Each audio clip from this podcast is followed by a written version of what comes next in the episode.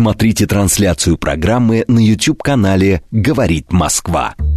Гаврила Принцеп в 14 году убил австрийского кронпринца. Так началась Первая мировая. Делом принципа стало освобождение Балкан от оккупации, актуальное и сегодня. Дело принципа. Авторская программа политолога Олега Бондаренко о современных Балканах и Европе. Дело, Дело принципа. Программа предназначена для лиц старше 16 лет. Добрый вечер, мои дорогие балканисты. С вами я, Олег Бондаренко, главный редактор портала балканист.ру и программа «Дело принципа». Мы переименовались, как вы уже, наверное, услышали. Теперь наша программа называется не просто «Балканы», а называется она «Дело принципа», потому что каким же, чьим же еще делом и каким делом, с одной стороны, и чьим еще делом а, может быть а, Юго-Восточная Европа, как не делом принципа во всех смыслах этого слова. А сегодня, в день визита президента Сербии Александра Вучича в Москву, э, не в Москву, прошу прощения, в Россию, он в Сочи встречался с Владимиром Путиным сегодня, а мы будем обсуждать одну из самых, пожалуй, болезненных тем Балкан, а, нынешней Сербии, это Косово. А, Косово и, конечно, судьбу православия на Балканах, православных святынь в Косово. Мы будем обсуждать вместе с э, иеромонахом Игнатием. Э, и это тот человек, который является редактором сайта Православие.ру, его сербской версии, специалистом по сербской православной церкви. Отец Игнатий, приветствую вас. Здравствуйте, Олег. Здравствуйте, дорогие слушатели. А, но прежде я бы хотел а, сделать такое короткое включение нашего тоже постоянного эксперта а, Никиты Бондарева. Никита Викторович, приветствую.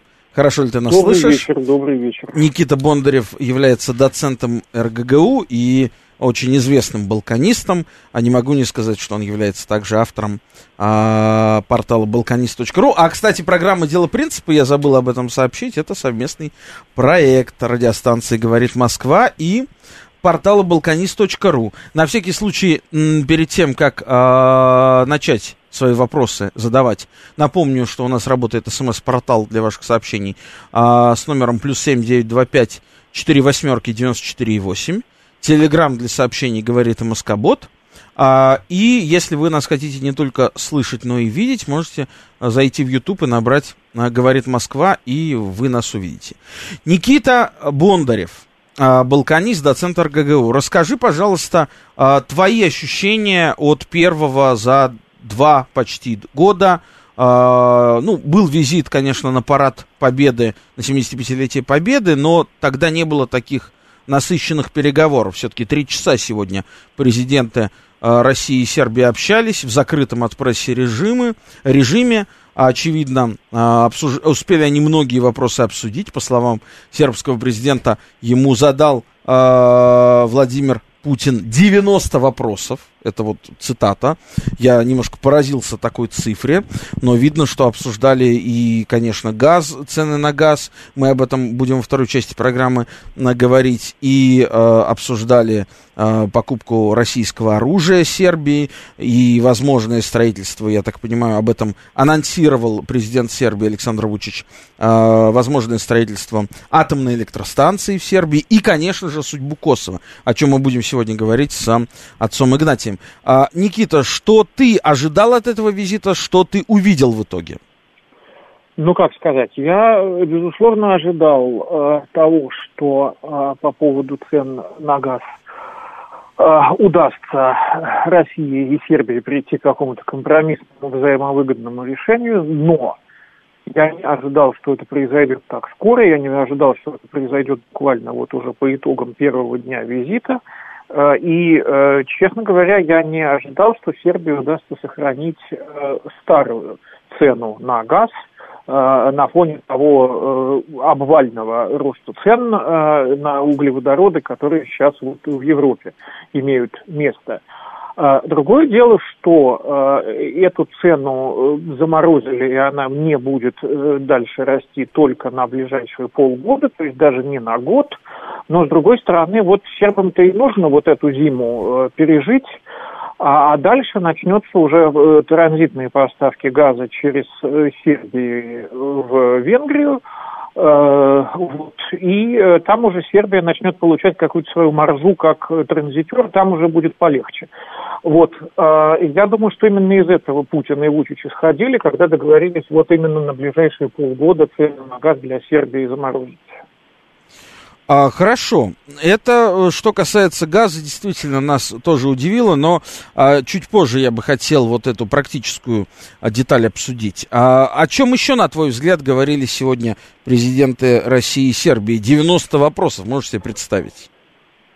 Ну, а я думаю, что мы э, еще больше узнаем о деталях этой сегодняшней встречи, когда Вучич вернется на родину и даст какой-нибудь э, брифинг э, вот по итогам поездки, как это обычно бывает. Пока мы, конечно, можем только в самых, самых общих чертах э, судить, э, вот о чем, собственно, был этот трехчасовой разговор, э, о чем договорились Путин э, и Вучич.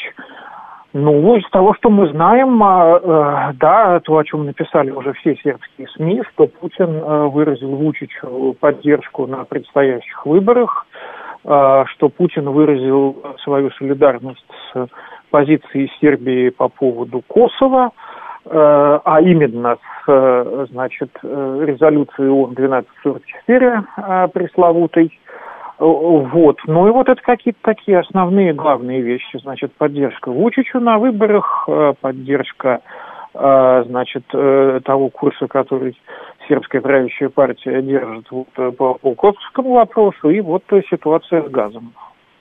А, э, из а, интересных деталей. А, в этот раз Александр Вучич привез а, российскому президенту в подарок а, по одной версии серебряную вазу, по другой версии некую тарелку. Это уже очередной из многих, а, а это уже, между прочим, 20-я, 20 встреча а, президентов России и Сербии. А, и а, там было много подарков, в том числе один раз Александр Вучич подарил Владимиру Путину щенка шар планинской овчарки. Это, э, я поясняю нашим радиослушателям, это специальная сербская порода. Шарпланина это гора, в Сербии. И вот э, специальная порода этой овчарки там, э, значит, э, выведенная, и, и, ее, зная э, страсть э, российского лидера к э, собакам, э, при, привез Александр Вучич. Что, на твой взгляд, Никита, э, символизирует сегодняшний подарок? Э, вот это вот либо тарелка, либо ваза по разным версиям. Нет, ну там, как совершенно справедливо написал портал «Балканист», э, подарок был э, многосоставной, да, значит, частью этого подарка была вот эта или блюдо антикварное, серебряное, э, а также Вучич подарил Путину издание книги сербского историка и просветителя Захария Арфилина о Петре Великом шикарно изданное подарочное издание на русском языке. Вучич вообще э, часто Путину э, книги дарит. Вот э, книгу небезызвестной тоже авторки портала «Балканист» Елены Зеленской Вучич дарил Путину. Так что Вучич вот в своем амплуа. Хорошо, спасибо. Никита Бондарев, а, доцент РГГУ, балканист, автор портала балканист.ру, а, был с вами с нами на связи, комментировал он а, визит сегодня состоявшийся Александра Вучича и его встречу с Владимиром Путиным. Отец, отец Игнатий, да, я вас некорректно представил, прошу прощения, потому что нужно представлять с фамилией. Отец Игнатий Шестаков, напоминаю еще раз нашим радиослушателям, у нас сегодня в гостях отец иеромонах Игнатий Игнатий э, Шестаков является специалистом по сербской православной церкви, может быть, одним из главных специалистов по сербской православной церкви в русской православной церкви э, и редактором с момента основания сайта православия.ру его сербской версии. А, итак, отец Игнатий, э, давайте от, э, значит, вот вспоминается притча про Марфу и Марию. Уйдем от а, а, Марфы, да, которая там кошеварила, и угу. перейдем к Марии, которая вот про душу. А, если так параллель провести а, про а, прикладные вопросы в встрече президентов России и Сербии и а, вопросы такого духовно-идеологического свойства, которым, а, наверное, правильно, корректно отнести косовский вопрос. Да. На ваш взгляд, Косово, оно до сих пор является а, и для Сербии, и для России, а, ну, прежде всего для Сербии, конечно, а, таким вопросом вне, вне временным, вне экономическим, вне прикладным, грубо говоря, да? И, и как долго вот этот вот эпос Косово, сердце Сербии, а, на котором, в общем-то, основана Сербия, сербское государство. А, как долго еще он просуществует в таком а, неизменном первозданном виде? Ну, безусловно, Косово это на самом деле самый ключевой вопрос, э, потому что если утратить Косово и в духовном плане, и в физическом, то, в принципе, никакие цены на газ не помогут, в общем, Сербии потому что это такой национальный духовный код, э, ну, без которого просто Сербия перестанет быть Сербией, станет просто какой-то провинцией Объединенной Европы, лишенной абсолютно своего национального колорита. Этот национальный колорит останется только в танцах, народных костюмах и поедании чевапов там, и выпивании раки. Вот. А, ну, кому-то достаточно, конечно, и такой Сербии, но та э, Сербия, скажем, исконная, да, вот, она, конечно, построена на духовных основаниях, и на косовском эпосе, и на косовских святынях. А надо напомнить, что территория Косово и Метохи – это э, территория в Европе самая густо, скажем так, застроенная или населенная, можно так сказать, образно, христианскими памятниками, причем не даже только с момента появления там сербов, но и раньше. Там, в общем-то, и древние находились епархии, и до сербов, и во время их.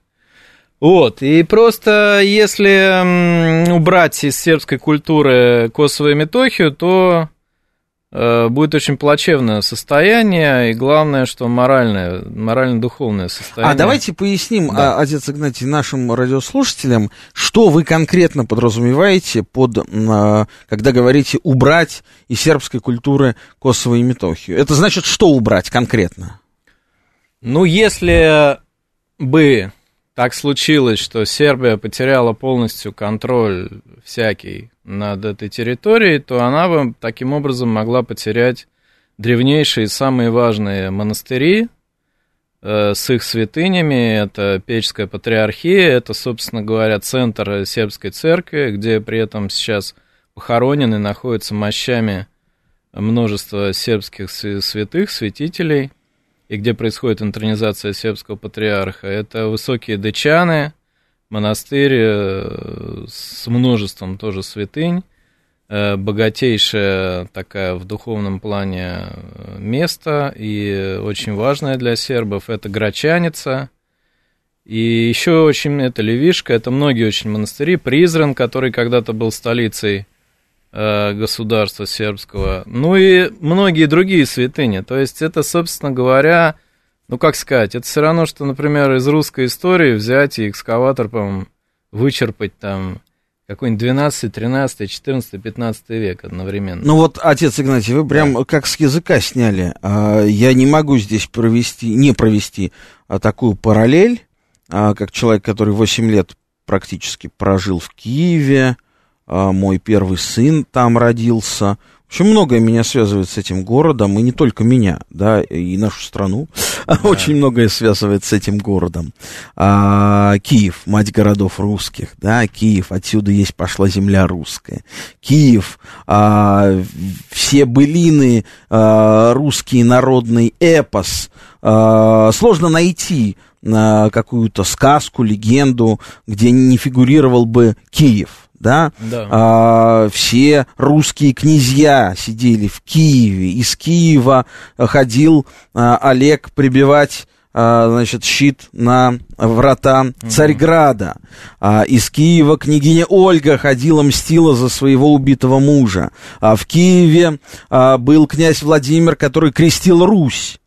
А, да, он крестил Русь как бы в Херсонесе, да, mm-hmm. был первое место, где он как бы а, православие а, взял на русскую землю, но основное это крещение было в Киеве, да, я могу там дол- долго перечислять. Свод законов Ярослава Мудрого, это Киев, то есть вся наша древнерусская история, культура, эпос, это Киев. И вот Киев сегодня, ну, я не знаю, может, э, если не возглавляет, то, по крайней мере, находится в топе главных антироссийских, русофобских столиц и городов. И, и ничего, и живем мы, да, плачем иногда в подушку, но это касается только тех, кто об этом помнит и знает, и у кого что-то связано. А вот, посмотрите, выгляните за окно на ночную Москву, что у многих там душа болит за Киев. Да, вот, к сожалению, нет. Нет, и э, Кремль стоит, как стоял, и президент в нем сидит, и люди живут, и ничего не, не произошло. И патриотизм от того, что Киев, к сожалению, перестал быть русским, если и упал, то не намного.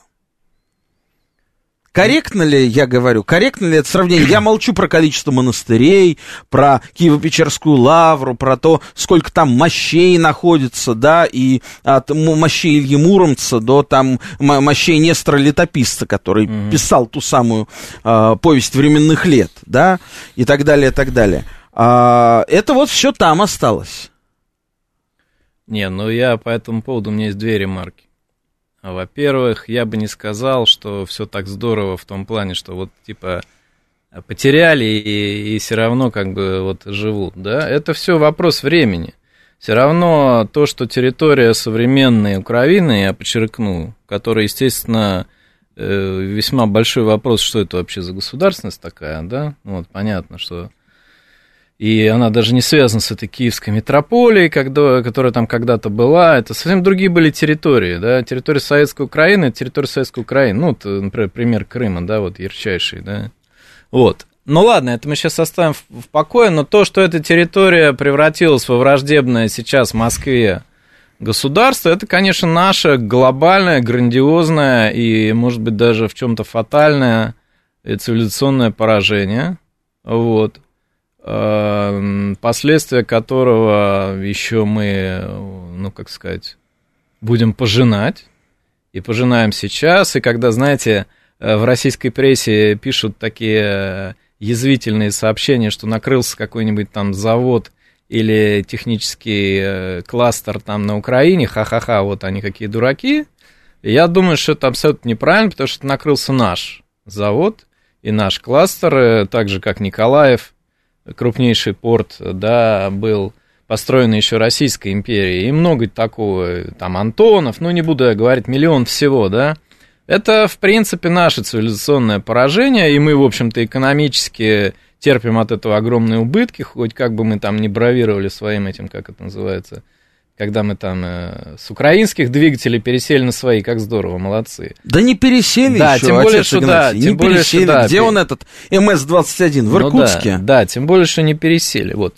Плюс и есть тут э, очень важное такое, знаете, э, этносоциальный такой момент. Дело в том, что всегда э, веками происходило такое, знаете, как гольфстрим, такое переселение вот этих людей из, грубо говоря, вот Киев, и там вот это вот то, что сейчас центральная Украина, да, и постоянно происходило перемещение на северо-восток, колонизация такая, она даже в советское время была. Сейчас вы приезжаете в Магадан, там половина людей с Украины. Вот. И это был такое, ну, как сказать, этногенез называемый это, да, то есть это вообще очень серьезный поток. А мы взяли вот так вот, перетянули веревкой, да, вот эту границу. И мы это сейчас испытываем, даже вот эти этнические столкновения, которые происходят в России, вот это вот напряжение с Востока, из Азии, оно во многом вызвано тем, что нет как бы нормального движения с юга и из, из центра, понимаете? Так было всегда, так было веками, вот. Например, э, даже в церкви.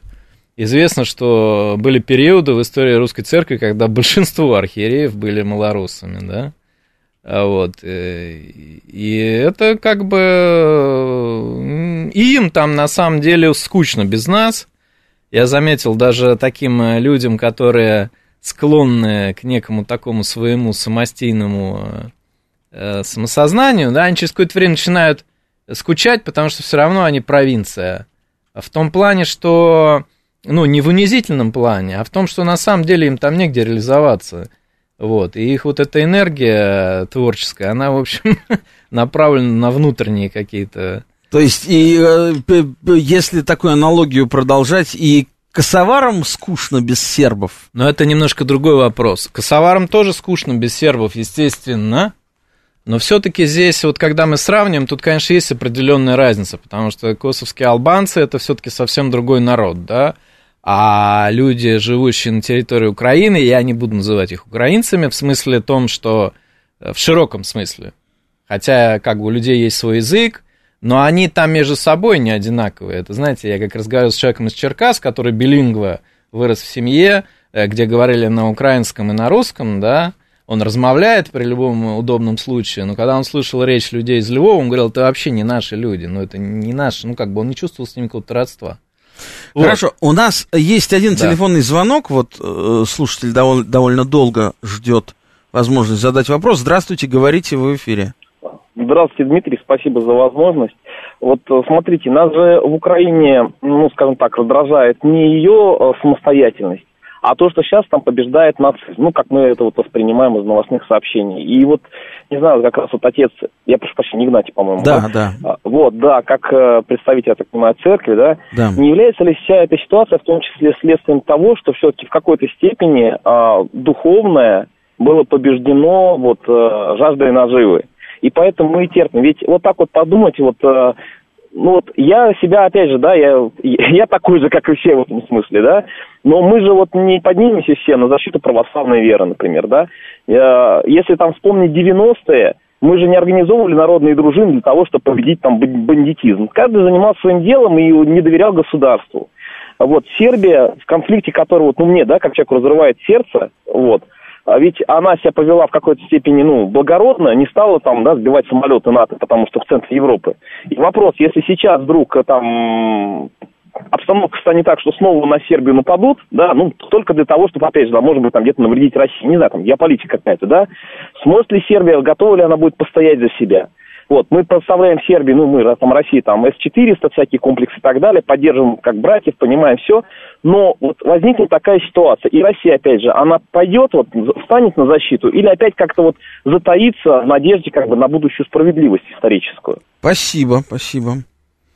Не, ну, во-первых, Сербия э, сбивала самолеты НАТО. Когда могла сбить. Да, да, и, в общем, не так-то мало их на самом деле сбила, и причем она их сбивала еще даже во время войны в Боснии. Вот, несколько раз. А, я не совсем понял вопрос, э, в смысле материальное победило духовное. Ну, если Это да, первая да, была история да. в отношении Украины.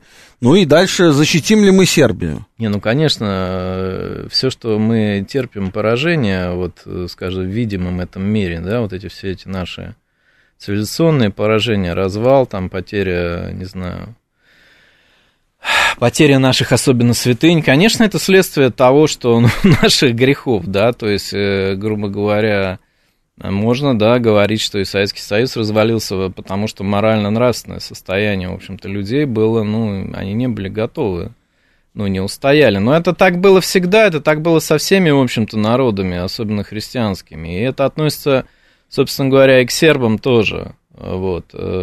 Но это, один, это такой вопрос, ну, он очень тонкий, в смысле он, э, как бы сказать, он вечный. Мы правильно? с вами на, да. на YouTube-канале «Балканисты» как-то обсуждали, мне очень понравилась ваша фраза, мы ее даже вынесли в заглавие, что э, сербы не так часто ходят в церковь, зато они готовы умереть за православие. Мы а, вернемся к этому разговору, да, а, и я хотел также а, обозначить, здесь у нас параллельно работает чат, и нас спрашивают, а, сколько платит за газ Беларусь, Белоруссия, а также будет ли в программе Константин Симонов. Вот, собственно, Константин Симонов будет у нас в эфире сразу после выпуска новостей, и именно он-то нам и расскажет, кто платит за газ больше, Белоруссия или Сербия. А потом мы продолжим обсуждать православие на Балканах вместе с иеромонахом Игнатием Шестаковым, специалистом по сербской православной церкви, редактором сайта православия.ру. А, очень скоро услышимся, не переключайтесь. Смотрите трансляцию программы на YouTube-канале «Говорит Москва». Дело принципа. Авторская программа политолога Олега Бондаренко о современных Балканах и Европе. Дело принципа. Здравствуйте, продолжаем наш сегодняшний эфир. А, и мы сейчас, а, я бы хотел еще сделать вставную новеллу в наш эфир с иеромонахом Игнатием, специалистом по сербской православной церкви. А, еще подключить одного нашего постоянного эксперта, гостя, знакомого радиослушателям а, радиостанции «Говорит Москва» Константина Симонова, а, президента Фонда национальной энергетической безопасности. Константин, приветствую тебя. Слышишь Добрый нас хорошо? Спасибо, что нашел время. А, Константин, скажи, пожалуйста, вот а, возвращаясь к материальным вопросам, аспектам сегодняшней встречи президента Сербии Александра Вучича и президента России Владимира Путина в Сочи. А, вначале об этом не было известно, потом об этом буквально через там, час сообщили, что цена на газ для Сербии на ближайшие полгода, по крайней мере, будет сохранена на том же уровне, то есть 270 долларов за тысячу кубов. А, а потом, как сказал президент Сербии, а, мы договорились о том, что будут самые такие удобные условия предоставлены. А, скажи, пожалуйста, как с точки зрения нынешней конъюнктуры цены на газ на мировых рынках, как это выглядит, какова цена в соседних странах Сербии, а какой а, бонус получает Александр Вучич и, на твой взгляд, какова может быть цена на газ а, по истечении этого полугода, полугодия? Ну, цена действительно крайне комфортная. Э, на европейском пространстве, я думаю, что у Сербии будет одна из самых низких, если не самая а, низкая цена сейчас. Я думаю, что все э, знают, сколько сейчас стоит газ на так называемых хабах, на спот. Не все, а вот расскажи, пожалуйста, в двух словах.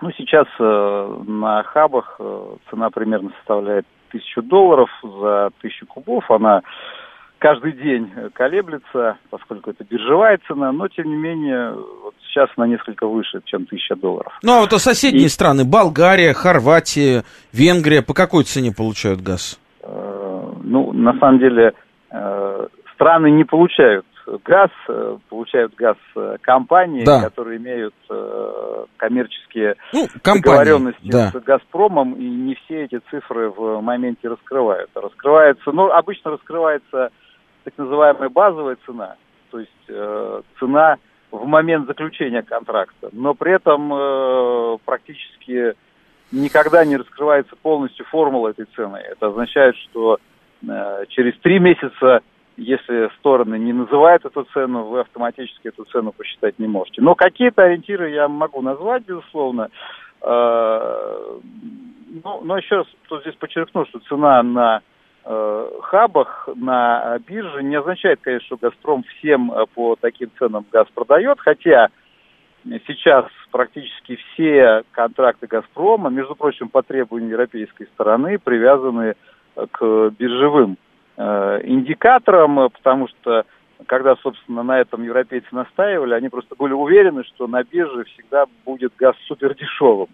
Как оказалось, далеко не всегда это происходит, и, собственно, вот это лето, это осень являются э, яркими исключениями. Но чтобы понять, что действительно цена для Сербии сейчас суперкомфортна, э, можно привести пример э, другой очень близкой географической страны, где не так давно был тоже заключен договор, и который стал тоже сейчас одним из информационных хитов уже вот буквально последних дней. Я имею в виду Молдавию. Э, Молдавия тоже, на самом деле, э, уже может получить газ по южному маршруту. И, в принципе, переговоры как раз тоже шли активны в сентябре-октябре, и в этом плане похожи истории с точки зрения завершения одного контракта и продления нового. Э, так вот, собственно, Молдавия подписала новый договор по базовой цене в 450 долларов. Угу. Вот, пожалуйста, при, пример, чтобы, чтобы можно было сравнить два самых свежих переподписанных контракта «Газпрома».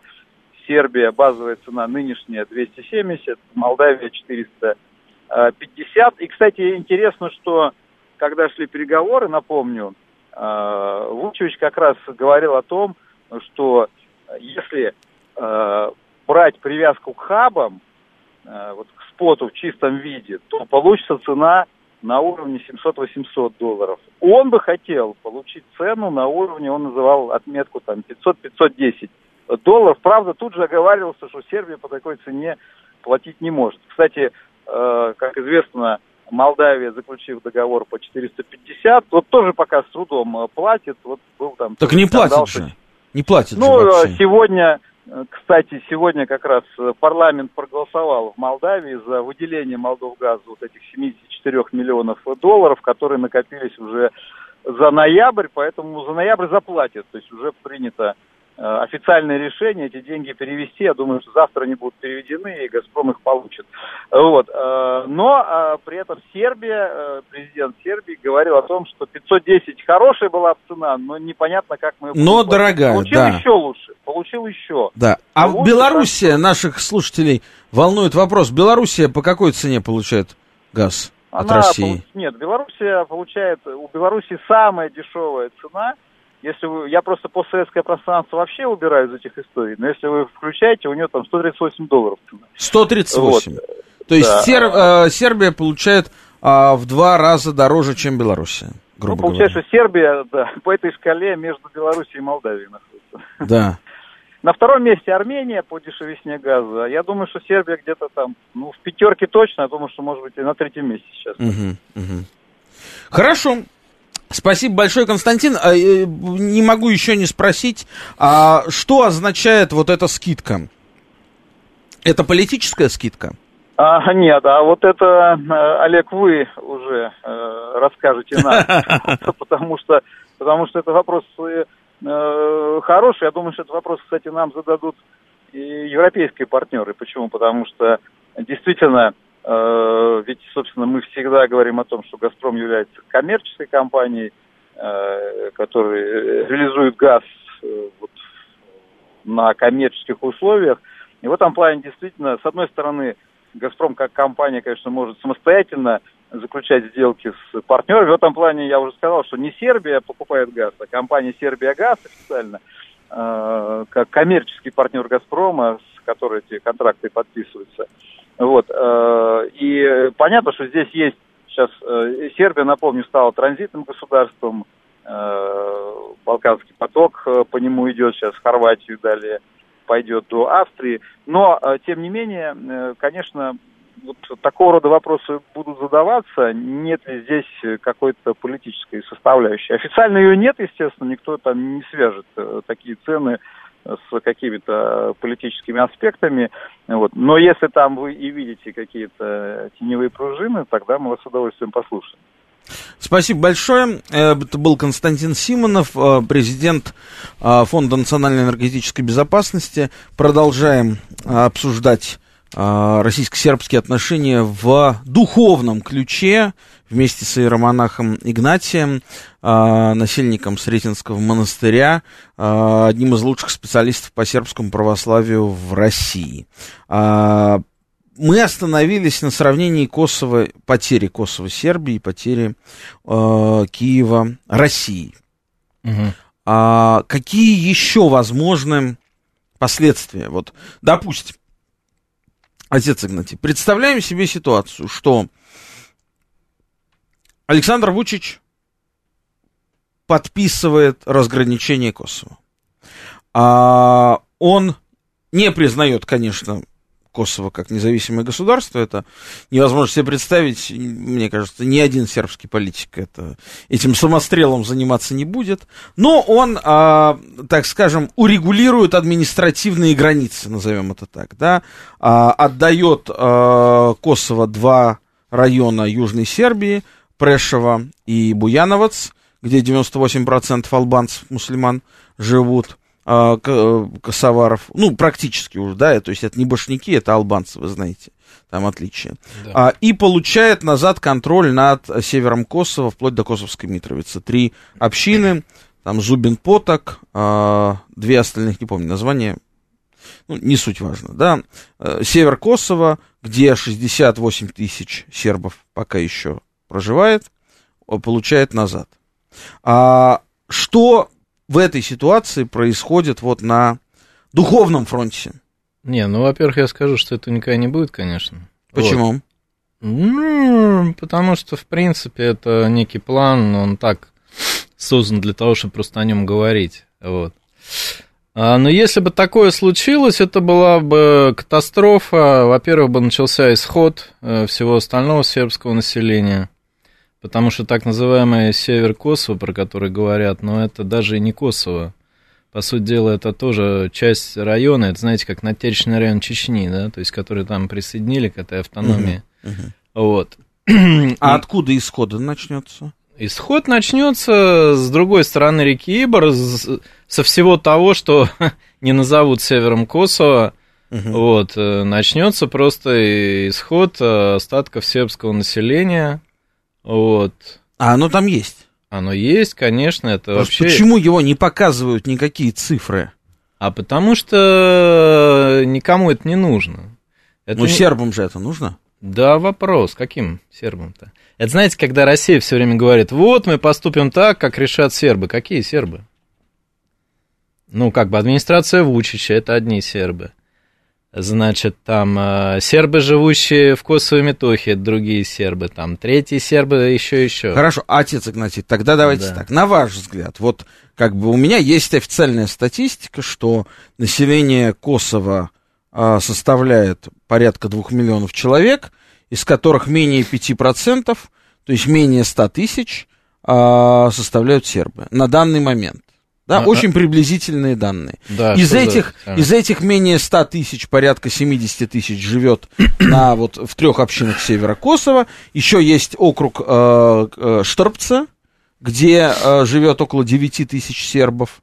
Э, ну и вот, вот там где-то по чуть-чуть, буквально. Там 5 тысяч, там 5 тысяч. Mm, ну вот, кстати, смотрите, я здесь не соглашусь сразу.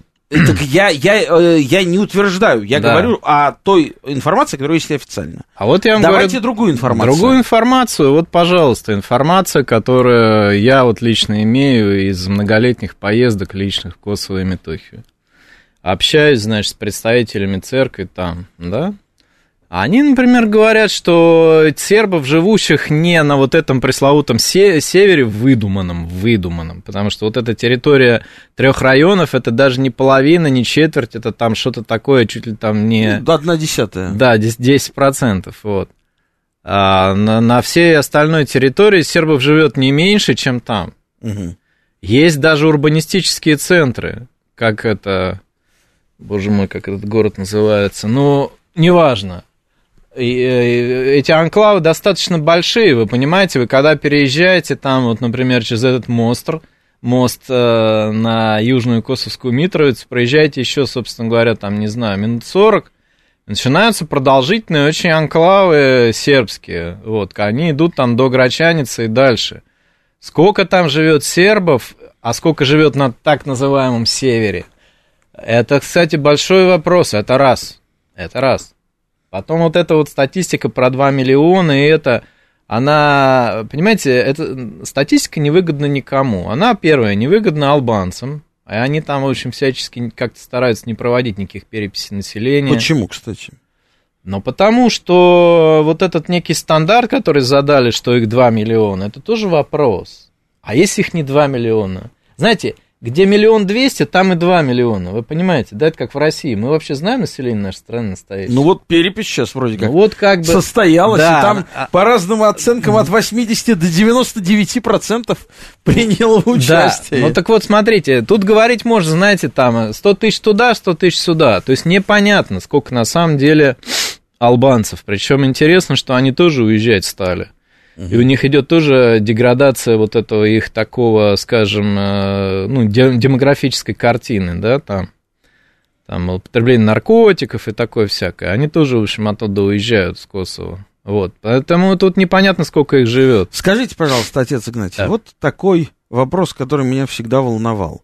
А почему именно Косово оказалось тем местом, где... Ведь на Балканах объективно очень много мест совокупного проживания а, православных и мусульман.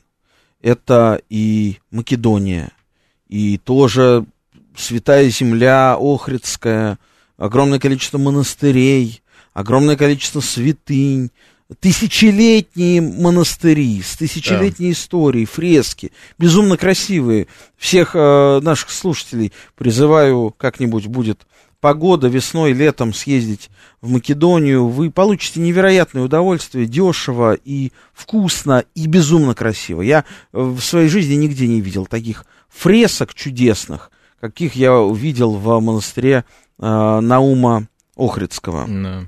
Вот. А, вот ты смотришь, и ты понимаешь, что вот действительно, не знаете, не как вот иногда у нас, вот там проезжаешь и говорят, вот этой церкви там 400 лет или 500 лет. А, а ты смотришь на нее и понимаешь, что за эти 500 лет ее в среднем а, где-то раза три снесли, а, потом заново отстроили. И вот то, что ты сейчас видишь, это не та церковь, которая вот 500 лет назад была, а церковь, которую построили, ну там, в лучшем случае 100 лет назад, в лучшем случае, да, да? а в худшем случае 20 лет назад. Вот. А, а там, в Македонии, ты видишь, что ты вот физически смотришь на эти фрески, и ты понимаешь, вот, эти фрески были сделаны тысячу лет назад, и вот с тех пор их даже не подкрашивали. Да. Вот.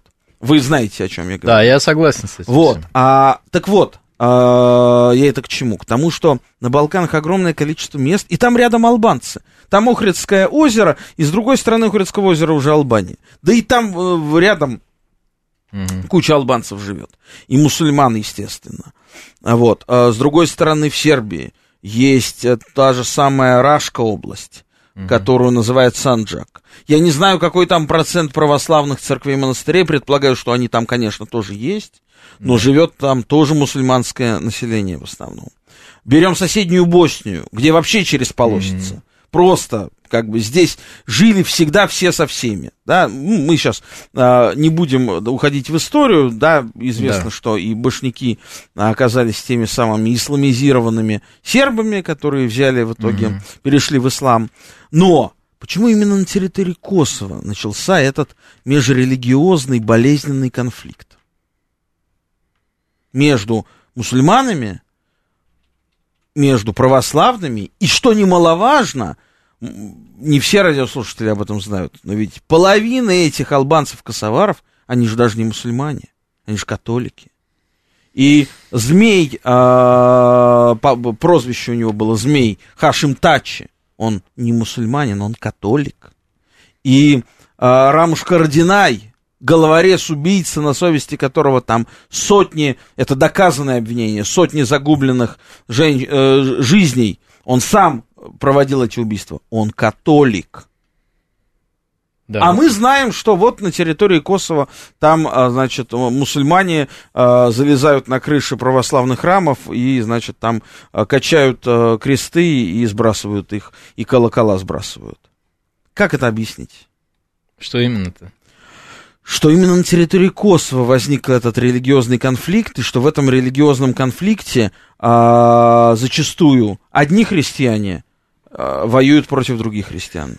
Ну, э, конфликт, я бы сказал, тут скорее этнический, потому что все-таки, э, потому что религия албанцев это албанизм. Поэтому, собственно говоря, они, вот косовские албанцы, так легко объединились, условные мусульмане с условными католиками. Вот. Вообще надо сказать, что у албанцев, например, еще там в конце 90-х годов была очень такая религиозность своеобразная. Даже их ислам, он, в общем-то, не, не походил на ислам, э, вот, например, этих боснийских мусульман и так далее. Вот. А почему это стало таким? Я думаю, тут очень важную роль сыграл международный фактор. Дело в том, что Косово и Метохи это очень такой лакомый кусок во всех отношениях. Это действительно очень благоприятная территория для проживания, э, очень э, богатая и э, природными ресурсами, но главное, в общем-то, и ресурсами другими, да, то есть вот сейчас там же это трэпческие комбинаты и так далее. И плюс стратегическое место. То есть вся эта война, условная между, условно говоря, между там албанцами и сербами, она закончилась чем? Она закончилась возникновением крупнейшей базы НАТО, огромной американской базы Бонстел. Там целые автобусы ездят из конца в конец, там маршруты, то есть огромедная совершенно база. Теперь на территории Косово Метохи, которую никто, как говорится, вообще не всковырнет никакой там, ни, ни Белград, никто, какие бы мы им там танки не дарили, понятно, что они не пойдут туда воевать. Вот. И э, плюс они контролируют э, все это косовское правительство, это просто марионеточное правительство, там сидит прокуратор, э, знаете, как в Римской империи, там американский посол, который там, ну, решает просто вообще все. вот. И просто э, за этими всеми межэтническими конфликтами, особенно 90-х годов, тут, понимаете, несколько слоев. Первый слой – это вот народы между собой воюют. Тут есть героизм, тут есть косовский эпос, тут есть страдания, то есть есть настоящие люди, которые погибли, герои, мы их любим, э, и это здорово, и они, э, они погибая, предстают пред Господом, и потом они идут на суд, и мы уже не знаем, что с ними, в общем, мы за них молимся и так далее. Это одна история. А другая история, что над этим всем стоят люди, которым это все выгодно. И когда все это заканчивается, мы должны смотреть, кто приобретатель, да? Ну, закончилось все, но, в принципе, НАТО практически контролирует всю Боснию и Герцеговину, какая бы там республика сербская, с Додиком, что бы он там ни говорила. Да вот недавно были огромные учения там на Маньяче. И Э, и в Республике Сербской, и в Боснии Герцеговине все рассуждали только о том, а кто же это разрешил, а кто же это разрешил? Да там бомбы бросают, танки ездят. Взяли, провели учения, да, да плевать на вас, спрашивать вас не будем, чего вы там хотите. И Республика ваша Сербская, и там Босния и Герцеговина, это все наше. Вот. Также и Косово и Метохи. Ну, а оно оккупировано, понимаете, просто оккупировано, все. Ну и что делать в этой связи? А. Ждать? Э. Сто лет? Двести? Ждать понимаете, здесь есть э, такой момент. Если исторический опыт... Вот, понимаете, сербы же теряли Косово уже неоднократно. Но, тем не менее, как бы, главное, что оно сохранялось... Э, главное, что косовский эпос был в них жив, и они в итоге его вернули. Так же, как евреи, собственно говоря, сидели там столетиями и ждали возвращения в Иерусалим. Мы говорили там, следующая встреча в Иерусалиме, да? А вот. Э, также и сербы. То есть надо работать, и все, работать, особенно работать с новыми, с молодыми поколениями. Э, вот если взять молодых сербов, да, они действительно должны знать, что такое Косово, они должны там бывать, они могут там бывать, но, но большинство не было, да. Вот, сел на автобус, поехал, сейчас можно это сделать, но это уже не делают.